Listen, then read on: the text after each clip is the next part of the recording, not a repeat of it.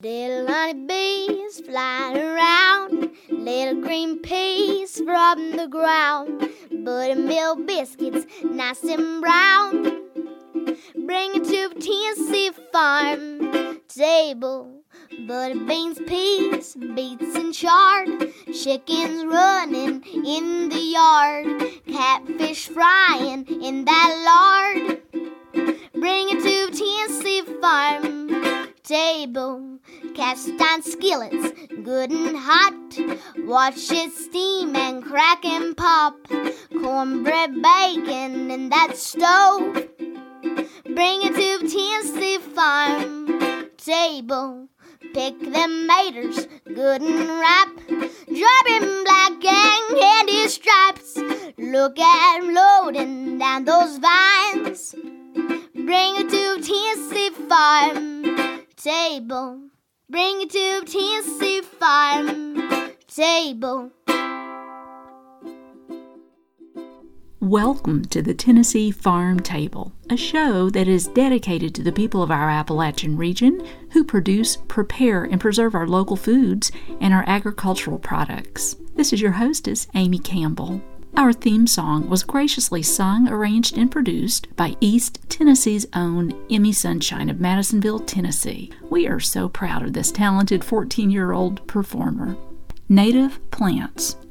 That is our topic on this episode of the Tennessee Farm Table. With the change in the seasons, lots of us are thinking about fall planting and landscaping, and I visit with Meredith Clebsch of Greenback, Tennessee, and hear why it makes such good sense to invest in native plants financially, environmentally, and aesthetically. Meredith is the land director of Foothills Land Conservancy, and she also co-owned and operated a native plant nursery in Greenback, Tennessee for over 30 years. So before running out to those big box stores, you might want to give this a listen. Fred Sauceman shares a story about lemonade from North Carolina food writer Fred Thompson. Also, a story about Donna Netherland of Elizabethton, Tennessee, and her recipe for posh squash using yellow crookneck squash.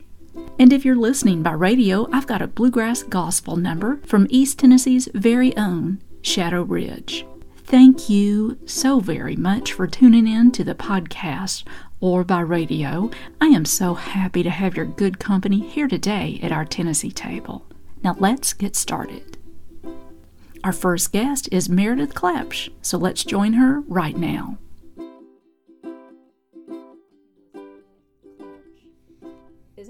Pronouncing that right. Okay, good. Good enough. Okay. And we're talking about native plants. And so for those of us that don't really know why native plants?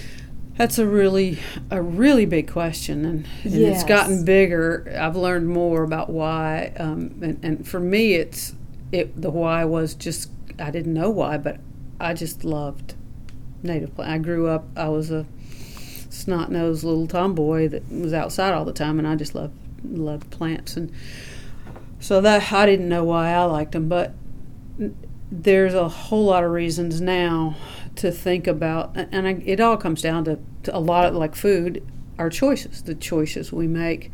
I mean, I enjoy everything about native plants, and it's not that I don't like ornamentals as well, but when you learn the benefits of a native versus an ornamental, and it's not always a negative thing, but in a nutshell, the native plants support native insects and birds, and they all support each other. So people have done the numbers and looked at landscapes that have all non-native exotic plants versus a native one, and what they look at is the biodiversity, and you actually need the insects because it's trophic levels. You have to, the insects have to eat the plants take up the sunlight, so the energy's got to go through the bugs to get to the next level, and then whatever the next level is. And if you look at non-native plants, because they didn't evolve here, they have way, way less insect problems, which is why we like them for our gardens because they don't have bugs. But the truth is, it's really important to have the bugs so that you have everything else. And if you have a sterile landscape, I mean, honestly, for me, I want to sit down, which I do every day, morning and evening, and there's bugs and butterflies and birds, and I don't have a TV and have no idea what I would do with one if I had one, because there's so much going on outside. So that is really, to me, the real reason now is that we need to support biodiversity.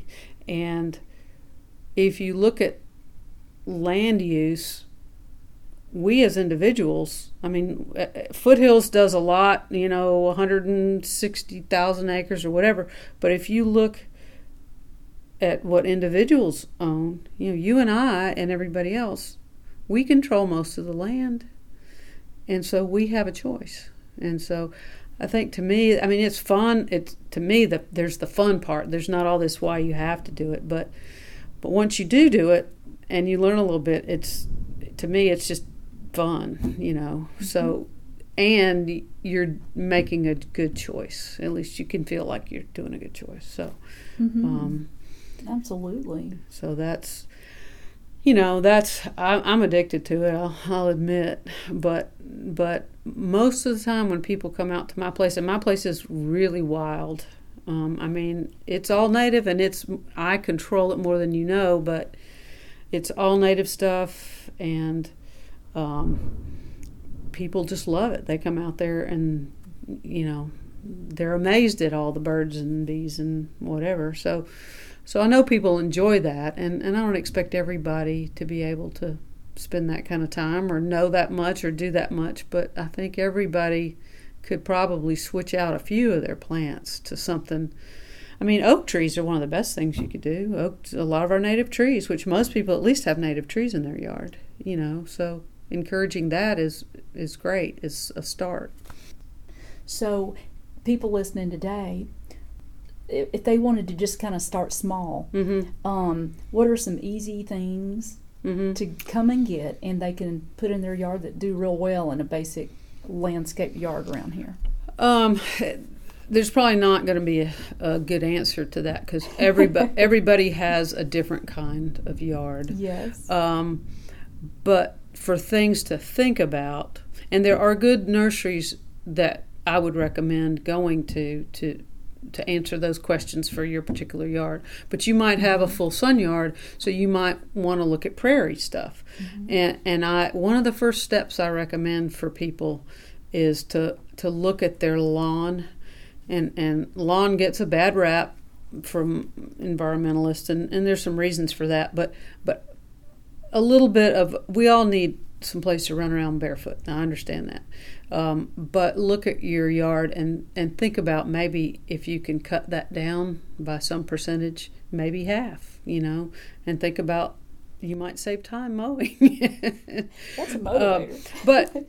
But most of us are, East Tennessee is deciduous forest is what it wants to be, but of course we've adjusted that. So you might have a completely sunny lot. You could get some native trees, oaks, poplars, things. Most of our native plants produce food for wildlife, so you're home free pretty much there. But if you want to change it all over, you could start there with just native trees and understory flowering things like dogwoods, and dogwoods are one of the most important for birds. The seeds in the fall are extremely important for migratory birds, and the dogwoods have had some disease problems. So anyway, so you might you could do that. A lot what you want to look for, though, whatever you're trying to do, whether it's sun and moist or dry, it's all these options, but you want to look for things that have berries or some kind of fruit and seed, or maybe nectar. Pollinators are another extremely important thing that all of us could just not weed eat a couple of feet on either side of the fence, except maybe once a year, and the weeds that come up Or you could plant some things you want there, but, you know, just leaving a few weeds. People, it's going to take a long time for people to accept that that's okay, but it really is okay. If you've just joined us, you are listening to an interview with Meredith Clebsch from the Foothills Land Conservancy.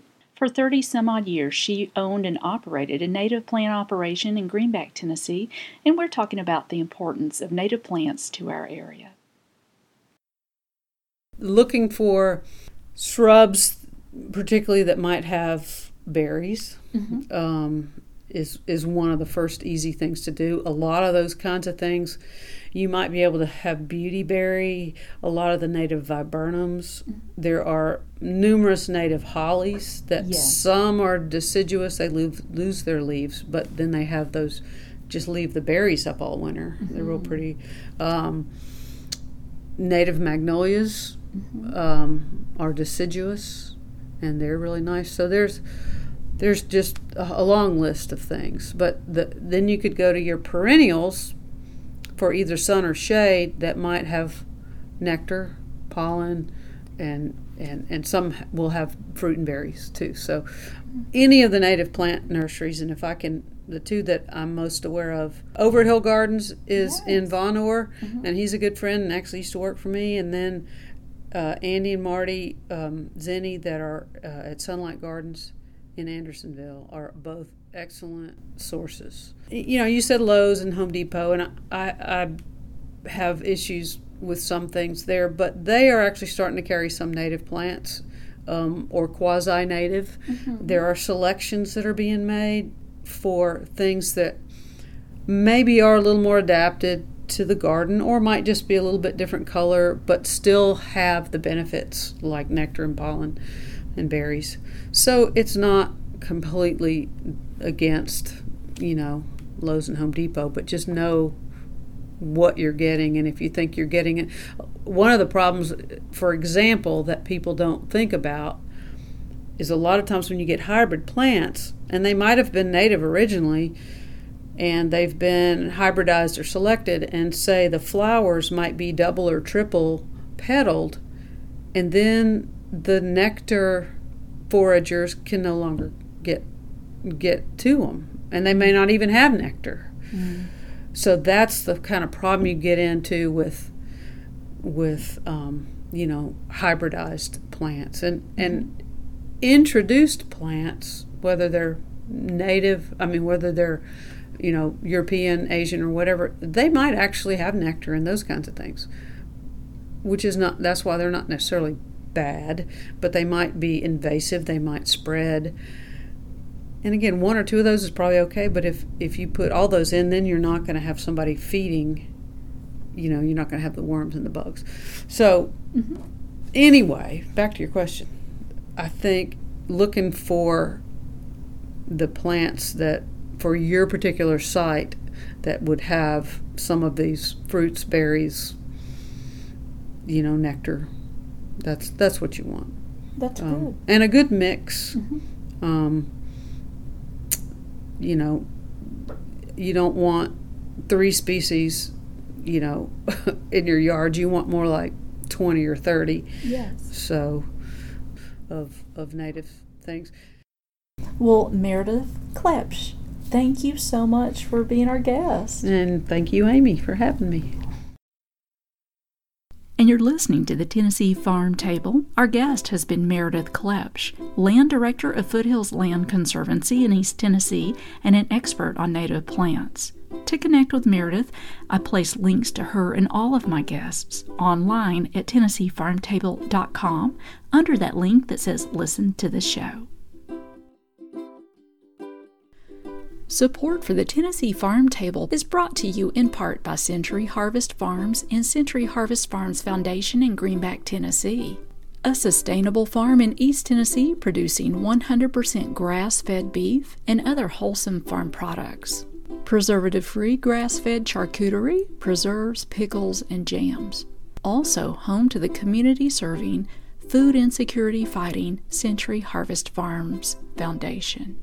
Details at CenturyHarvest.com. And now let's join our friend Fred Sauceman from Johnson City. Fred has two stories for us here today. The first is a recipe and a story involving yellow crookneck squash, and the second is a potluck radio series involving lemonade.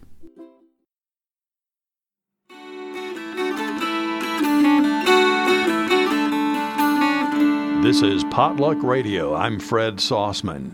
I want a real sweet start with a little tart kick at the end. North Carolina food writer Fred Thompson is speaking of lemonade. One good quick tip about lemons and getting the maximum amount of juice out of them, don't take them right from the refrigerator and start trying to juice them. The juice wants to stay in there. Leave them out on the counter for a while to come to room temperature, or if you want to, you can throw them in a microwave for about 10 to 30 seconds to warm them up. Once they're at room temperature or slightly warm, then kind of give them a gentle roll, and you're breaking the membranes on the inside. I like using superfine sugar. I tend to put the sugar in the water, dissolve that first, and then put the lemon juice in there. I do like to take the rinds and throw them in the mixture and let it sit for a while. It's almost like I'm trying to steep the lemon oil out of the rinds. The real vibrant bang lemon flavor is in that oil that's in the rind. I never have understood how the lemon market works. In January, lemons are dirt cheap, and maybe the last thing we're thinking about then is a good glass of cold lemonade. In July, they're the most expensive they can be all year. Also, typically in January, the lemons are a little better. They have more juice. So I kind of got in the habit of making this lemonade concentrate and freezing it and then pulling that out in June and July and August. Look for small lemons. They tend to have more juice.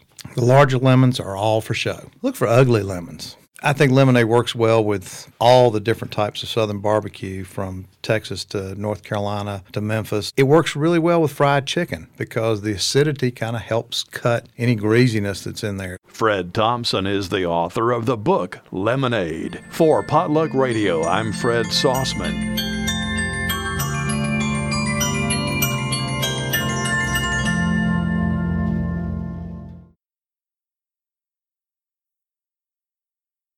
As yellow crook-necked squash comes in this time of year, I always think of Donna Netherland. Donna taught first grade for 46 years in Elizabethton, Tennessee. She gave a commencement address at East Tennessee State University when she was 93 and another one when she was 99, just a few weeks shy of her 100th birthday.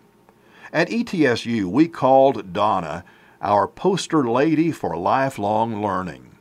She read about 50 books a year, played the piano for Sunday school at Elizabethton's First Presbyterian Church, and was famous in Carter County for her homemade orange marmalade. Donna touched a lot of lives before her death in 2006 at the age of 101.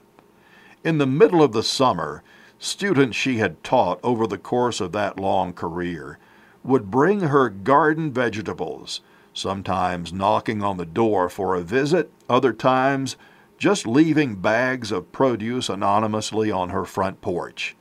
This is one of Donna's favorite recipes. She called it posh squash. You slice about 2 pounds of yellow summer squash and cook it in boiling water until it's tender. Drain it well and mix it with 1 cup of mayonnaise, 3/4 cup of grated Parmesan cheese, a small onion chopped, 2 beaten eggs, a 1/2 teaspoon of salt, and a 1/4 teaspoon of black pepper. Put that mixture into a casserole dish, then mix 1/2 cup of cracker crumbs with about a tablespoon of melted butter. Scatter that on top of the posh squash and bake it at 350 degrees for about 30 minutes, and enjoy posh squash in memory of a great first-grade teacher. For the Tennessee Farm Table, I'm Fred Sauceman. In addition to the Tennessee Farm Table Show as a podcast, the program is also a radio show, which is broadcast every Saturday morning from 9 to 9:30 a.m. on the radio waves from the WDVX Knoxville studio in downtown Knoxville, Tennessee. WDVX is a non-commercial, listener-supported radio station and does not receive any support from universities or National Public Radio. Support for WDVX radio comes from homegrown listeners like yourselves, volunteers, and businesses who believe in the mission of WDVX. WDVX delivers a hearty helping of variety programming for the whole community 24/7 for over 20 years now. Details at WDVX.com. Thank you so much for joining us here today at the Tennessee Farm Table podcast and broadcast. It has been an honor to have your good company. We always love to hear from you on Instagram, Facebook, or Twitter, or through the website TennesseeFarmTable.com. I'd sure love to hear from you and swap some recipes and stories. Big thanks to Emmy Sunshine of Madisonville, Tennessee for the musical arrangement and singing and recording of our theme song. For updated appearances, schedule, news, and her new recording, connect with Emmy Sunshine at TheEmmySunshine.com. We hope you have a good week and keep on digging. This has been a Campbell Creative Production.